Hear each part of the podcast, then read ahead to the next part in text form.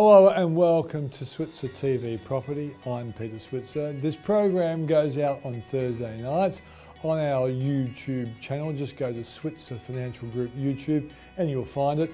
Become a subscriber and press the like button as well. On tonight's show, Eliza Owen, Head of Research at CoreLogic, puts the house price growth around Australia into statistical perspective. Yep, it's happening.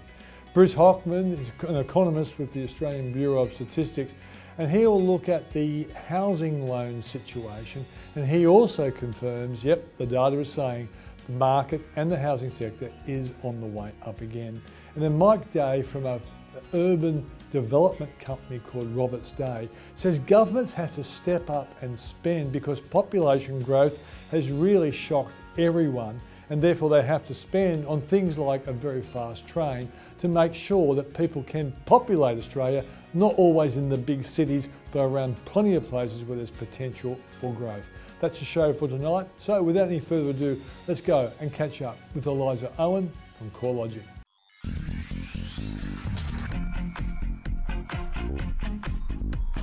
We're trying to get to the bottom of what's really going on with house prices in Australia, and the right person to talk to is Eliza Owen, who's Head of Research in Australia for CoreLogic. Eliza, thanks for joining us. Thanks for having me. So, you know, house prices are very controversial nowadays, and you guys are right in the middle of that controversy. Uh, okay. True. That's a, that's a statement, I guess. So, let's start off with the the fact that house prices fell and a lot of doomsday merchants thought they'd fall 40%. What was the actual fall? Uh, overall, we saw a decline of about 8.6% nationally, yeah. but it varies depending on which market you're looking at. Uh, yeah. And you can't really talk about the Australian property market as one market. No. Um, so very different performance across the capital cities. Mm.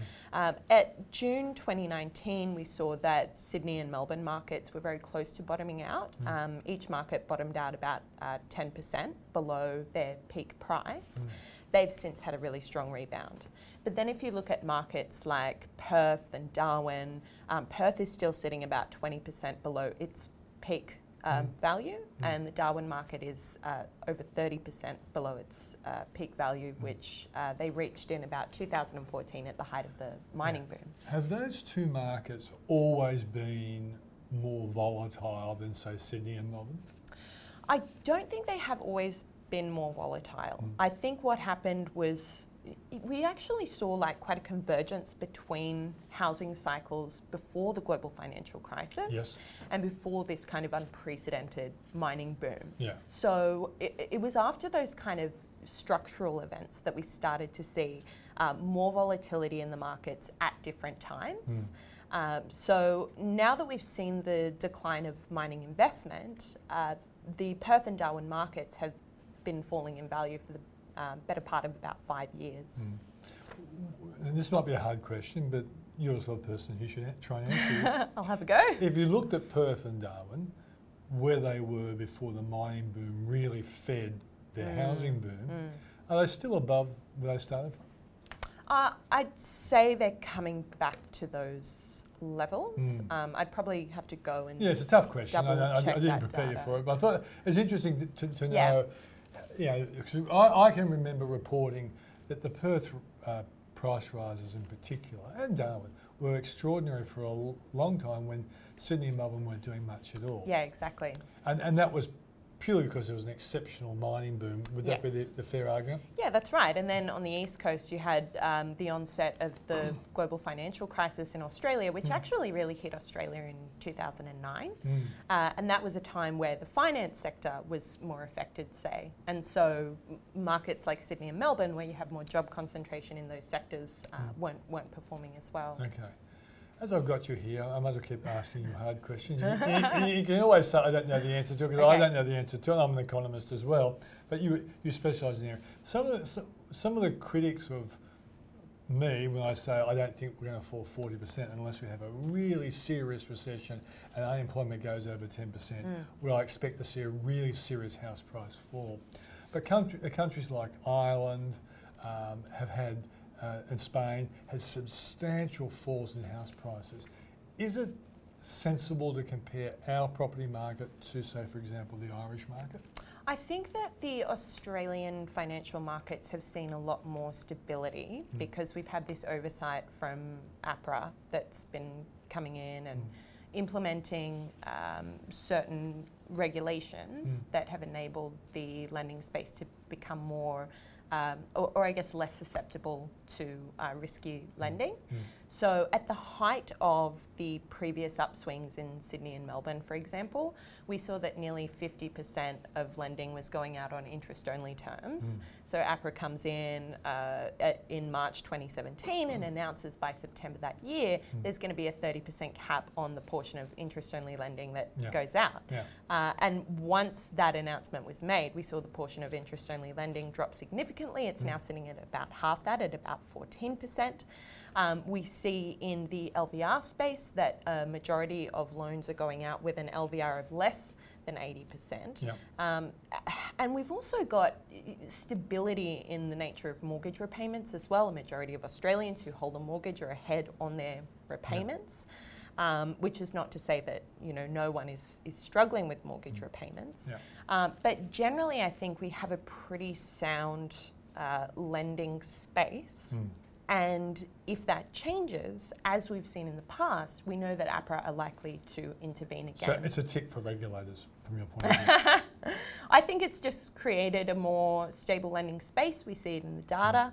Um, and we also see in the finance data that a lot of the um, upswing that's happening at the moment is coming from people who um, are actually going to live in their properties. Mm. So we can expect that the quality of property transacting is, is better as well as a yeah. reflection of that. Mm. Um, obviously, in the wake of the Royal Commission, we've seen that there is a lot of um, regulation and, and review of what's needed mm. uh, when it comes to the sort of individual lending transactions. Yeah. Yeah. But on the aggregate, the numbers look pretty good. So you're kind of implying that as the proportion of people who buy a home to live in increase relative to property investors, it makes our market, I, I, guess, potentially less sensitive to big price falls because the investor will, will vacate quickly where a person yes. doesn't easily walk away from their home unless they lose their job and they just can't make their payments. Uh, I think there's really something in that and we see that in like holding periods when we compare owner occupiers to investors. Mm. Investors are more willing to cop a loss on their property whereas owner occupiers are more mm. willing to hold because they're using the property as yeah. a consumption good. Yeah, good point. Clearance rates now. Um, last weekend was pretty big. Yeah, so last weekend we saw that the volume of auctions across the combined capital cities had broken a thousand. Mm. So we had about uh, 1,100 auctions go up across the capital city markets. Um, the preliminary clearance rate that we saw for the combined capitals was up near 70%. Mm. Uh, we've got our final numbers coming out tomorrow, so mm. that might come down a little bit. Um, but a pretty strong start when you consider that around this time last year, the clearance rate was sitting at uh, sort of 50%, high 40s, so mm. significant increase there. Okay. And how about the supply of properties? Because that was part of the reason why house prices fell, because it, there, mm. there weren't really a lot of properties on the market, but people turned up to auctions and kept bidding them up uh, to extraordinary levels. And then the recovery of the market has been held back by the fact there, there aren't a real lot of uh, well, the prices have spiked because there aren't many um, properties on the market. Are we seeing a, an increase in the supply of properties going to auction in this autumn um, season? It's interesting. We actually have seen an increase in the volume of properties going to auction.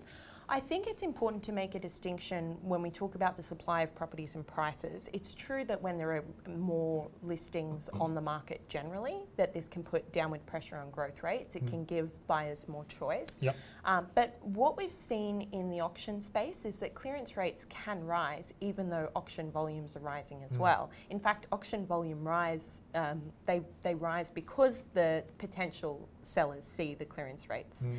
uh, going up. So that those two tend to sort of move together. Yep. Um, so we've seen an uplift in volumes on this time uh, last year, mm. um, as well as those kind of strong. So what you're saying rates. then is, and I think I, I, heard that Sydney was around 70, uh, 80, and Melbourne was around 70 percent for the preliminary. So people results, in Sydney yeah. who hear that the clearance rates yeah. were 80 percent are more likely to turn up for an auction next weekend on the basis that this market's getting hot again. I better get in now. Is that is that the kind of thing you're thinking about? Yeah, there is positive momentum in that because people um, see that prices are coming off their um, off the sort of recent lows. Um, but it's also that sellers who you know were maybe sitting on the fence when it comes to selling their property, they're seeing those clearance rates and saying, okay, maybe now's a good time to sell because Yeah. the clearance rate is high. We have a high incidence of you know potentially selling at auction. Yeah.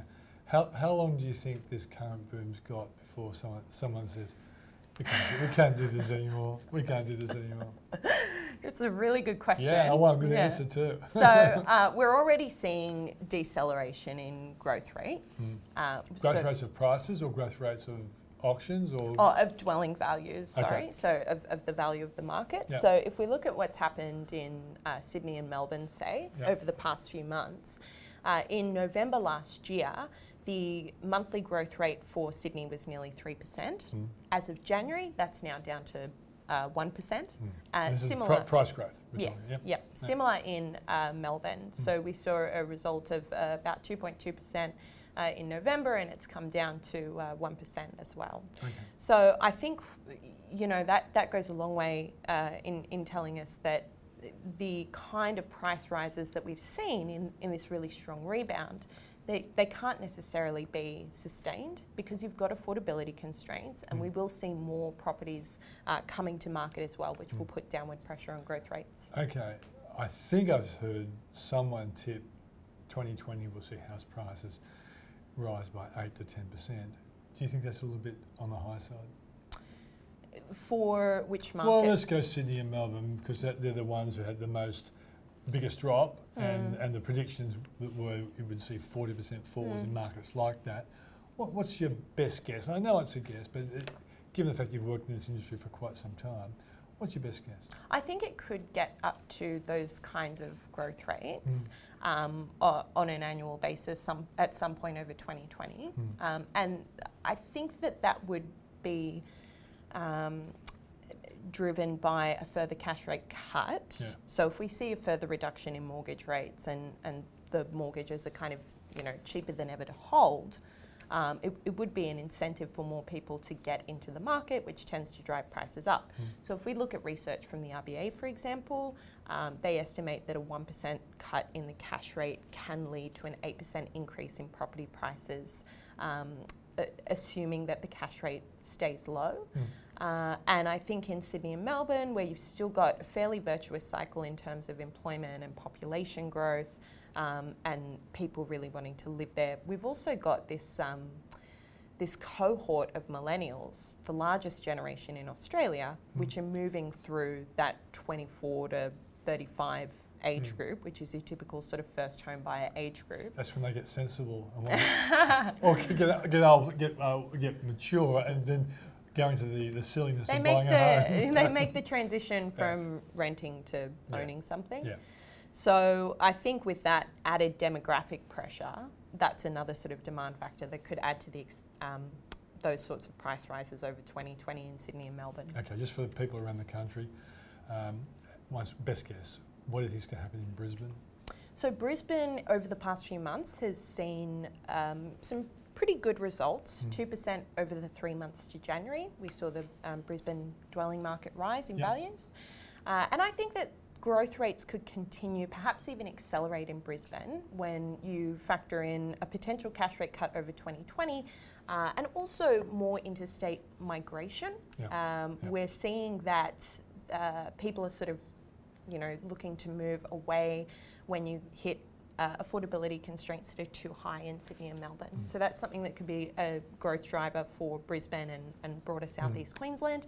We've also seen across the state that there's been a significant increase in the jobs in professional, scientific, and technical services, uh, which tend to be higher paid sort of jobs as Mm, well, mm. which could translate to further demand in the Brisbane market. Mm. Um, so I think that could be a, a, a good growth story Mm. for 2020. Hobart?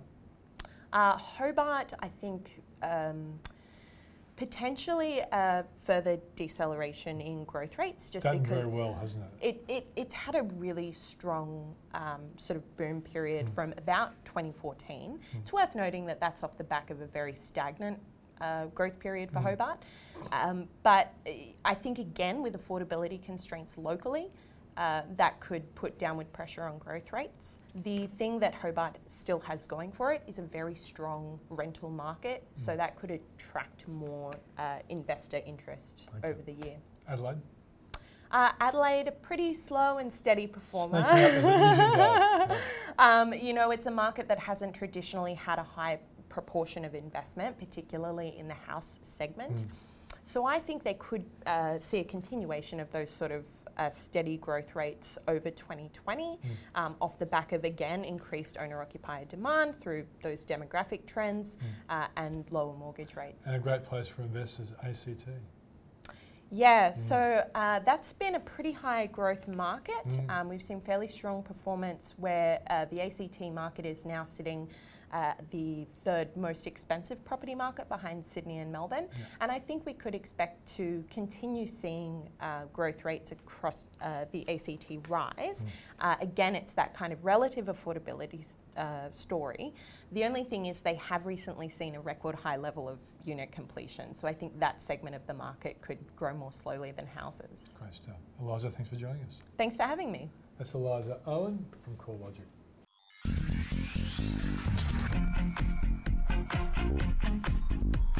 Bruce Hockman, thanks for joining us on Switzer TV Property. You're welcome. So, Bruce, can we just work our way through because there's a lot of controversy around the data, and I'm not going to ask you to do any forecasting, that's for speculators. But I'd love to get a feel for, as an economist, what you're seeing in the housing sector right now. And you have looked at housing finance data. What are you seeing?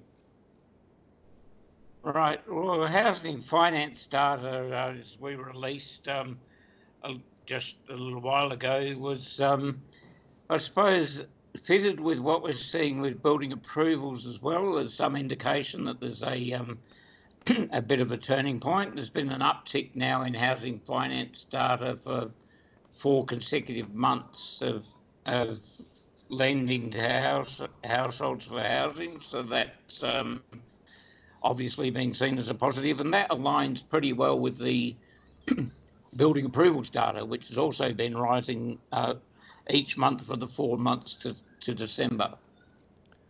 Yeah, okay, so um, and, and it, were these numbers in stark contrast to what we saw from the, the middle of 2017 across 2018? Look, uh, I think I think so. In that um, it's fairly clear in the data that those uh, that earlier period is showing um, almost an un- uninterrupted decline, whereas now we're hmm. actually seeing those. Um, I suppose if you're a forecaster, you'd be looking at this and thinking about green shoots of recovery and those sorts of things. But um, certainly, yeah, the weight of sort of consecutive rises certainly does support that uh, interpretation. Okay. You also look at home loan commitments. What are you seeing there? Again, we're seeing that um, we're seeing the, the, rise over. I think again the past four months of of data coming through from from the banks. Timing is interesting because it also coincides with a new collection vehicle that the Reserve Bank, APRA, and ourselves are using, but um, consistent across that uh, that time period, we're certainly seeing again an uptick in loan commitments, yep. and you'd expect that to come through as drawdowns as well. Yeah, uh, Bruce, do you um, disaggregate the data so you can see what's happening to, say, for example, first home buyers and property investors? we certainly look at first home buyers and property investors. It's probably a a little bit messy right at the moment because we're right on the cusp of um, the introduction of the first home this uh, first home buyers scheme from the federal government, and we know that when state governments uh, have introduced schemes, that that's produced um, some uptick in uptick in the numbers, and it's even possible that with the scheme kicking in from January, that we actually were starting to see some of those commitments come through as people lined up their finance ahead of time. Mm. So, in, in terms of, say, let's concentrate first of all on first home buyers. Uh, are we seeing them? I, I, I, recall seeing there's a bit of an uptick during the period where the market was going down. Uh, but so I guess I'm asking the question: as the market gets stronger and prices start to rise again, are first home buyers starting to drop out of the market? Um, we're not seeing seeing that as yet. That remains a, a possibility. The other possibility, of course, is that they may choose to um, try and jump in early so that they mm. don't miss the the the next up cycle. So once the up cycle is underway, there's something of a pressure to actually jump jump into the market. Now, admittedly, the market is a little bit segregated between the um, the first home buyers and those that are buying subsequently. And we saw in previous episodes that um, as as schemes came in that made it cheaper for first home buyers to enter the market, a lot of that ended up being absorbed in the price anyway. Hmm. Now, one of the things that one of the things that we economists do, Bruce, and, and I think a lot of normal people don't get this, is that we try to look at the, the major variables that will determine you know, where consumption goes to, where house prices go to. And I know when I, I used to teach the consumption function at University of New South Wales, I, explained to students there are things called marginal response coefficients, indicating which variables are more important and, th- and those which aren't important. When you try to look at the important uh, uh, drivers of house prices and therefore confidence in the housing sector. Is it interest rates or is it jobs that ha- is the more important factor driving enthusiasm for houses? Look, it's um, I think look, it's like most things. It's a, a little of both. There's certainly when you're looking for at the other end of the cycle or whatever the drivers for a downturn in housing, a job seemed to be, and the outlook for jobs seemed to be pretty important to that, which is, I suppose, one reason where people, why people have remained pretty confident about um, the housing market has been that uh, these sorts of levels of unemployment at around 5.1%, we're not likely to see the forced selling that creates the down, downturn in housing. So the fact that there's no downturn on the horizon, that seems to be something that um, housing a long-term commitment and the security of employment drives into that. At these levels of interest rates, it seemed like if you were trying to drive housing activity from interest rates, we've got to the point where it's probably like pushing on a piece of string. Mm. Okay, so looking at your, the history that you've, you've been involved in, looking at the housing sector, and I'm sure you were interested when you heard the stories that I was reacting to in the media, people predicting that house prices here could fall by 40%. I don't want you to make forward predictions, but looking at the history of the Australian property market, did you think it would have to be a very extreme set of economic circumstances that would see house prices fall by 40% in this country? I look, it would be absolutely extreme for anything like that to to happen. As I talked about the the employment data, the possibility of forced selling, a lot of those really extreme predictions come from offshore economists, and they really don't understand. I think the dynamics of the Australian property market, the fact that we don't have non-recourse loans, um, the fact that we have this cultural connection to um, housing seems to be something that they don't factor in. Um, it's unlikely the Reserve Bank would ever push interest rates to the um, the level again, or not in any foreseeable future, where you they themselves create some of that carnage. So all of those things um, mitigate against those disaster type disaster type scenarios. Hmm. In fact, I think the most extreme one that I've seen had a 90% fall in property prices in particular um, particular areas, and you know that that means a million dollar house selling for a hundred thousand dollars. That's mm. um, just no scenario I can conceive that creates that. Bruce Hockman from the ABS, thanks for joining us. You're welcome.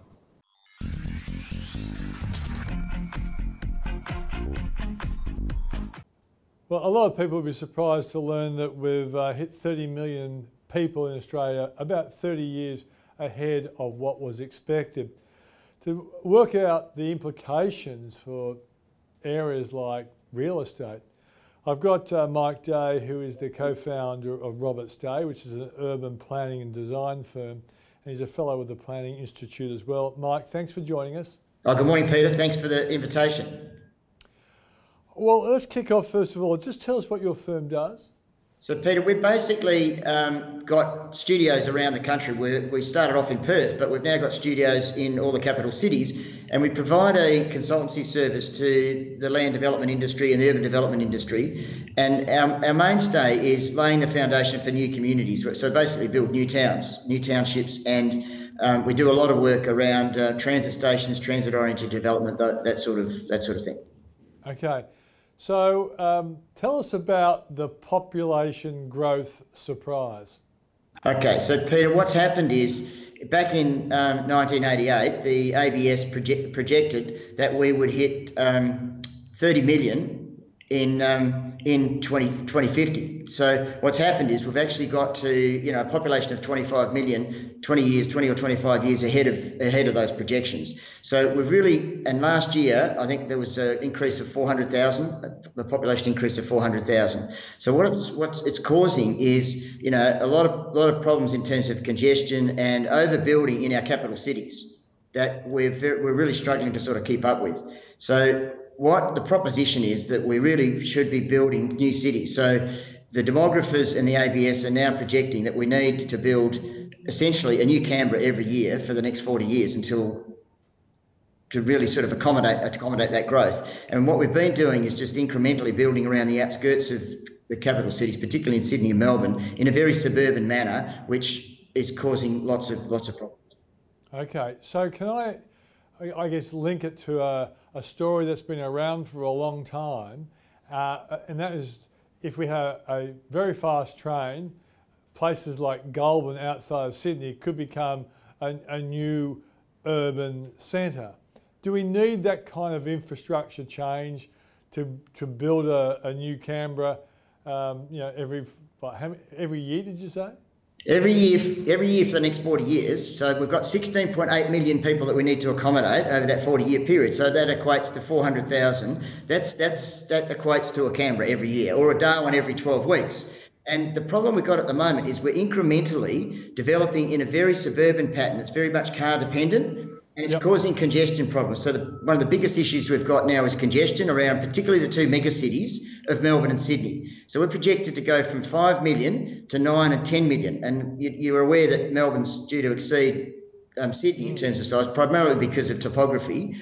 So we've got these two mega cities, you know, almost doubling in size, and very little in between. And it's interesting that um, Boris Johnson this morning or yesterday has just announced the high-speed rail HS2, the high-speed rail from um, you know London to Birmingham, which is going to. And the proposition is that you rebalance the settlements. So rather than just putting all the the, the development within those two cities, we'll be able to sort of revitalise and um, rejuvenate. I think sort of a lot of the country towns and the country areas that are between Sydney and Melbourne. Well, what about that Goulburn strategy that people keep mentioning all, all the way along the line? Well, it's, that's part and parcel of it. So what's proposed is the the possibility of eight new cities between Melbourne and Sydney, one of which would be you know, between Canberra and Sydney, and that link is just would be vitally important as well. And because the air routes at the moment, we're told, are between I think number two or number three in the world in terms of most heavily trafficked air routes in the world between Sydney and Melbourne. Connection, Connection between Canberra and Sydney would be would vital, be vital in the overall, and that and that Goulburn would be ideally ideally positioned to take advantage, take advantage of that. Is there a government reluctance to make a big commitment to the kind of infrastructure um, investment that's required for a, a, very fast train, and then to put the, the dollar muscles behind developing a, a Goulburn or making uh, Wollongong or Newcastle equivalent to, say, Sydney or, or Melbourne? Yeah, well, there's no question that it's a significant impost to, to build a you know a high speed Right, we'll put the infrastructure in. But then there's been a lot of discussion more recently about value capture or value creation. So, the essence of what's being proposed in the latest business case that the federal government are considering um, they've, they've, set up a high speed rail authority and they've appointed a CEO and they're considering a business case that proposes to build the high speed rail and to build new cities around the rail around these rail hubs um, that it's on rural land, and then obviously there's an uplift in the, the, value of that land, which will then defray the cost of putting the, the high speed rail in. So it's a it's a quid pro quo there, and I think that's the most advantageous way to, to put forward these high speed rail propositions.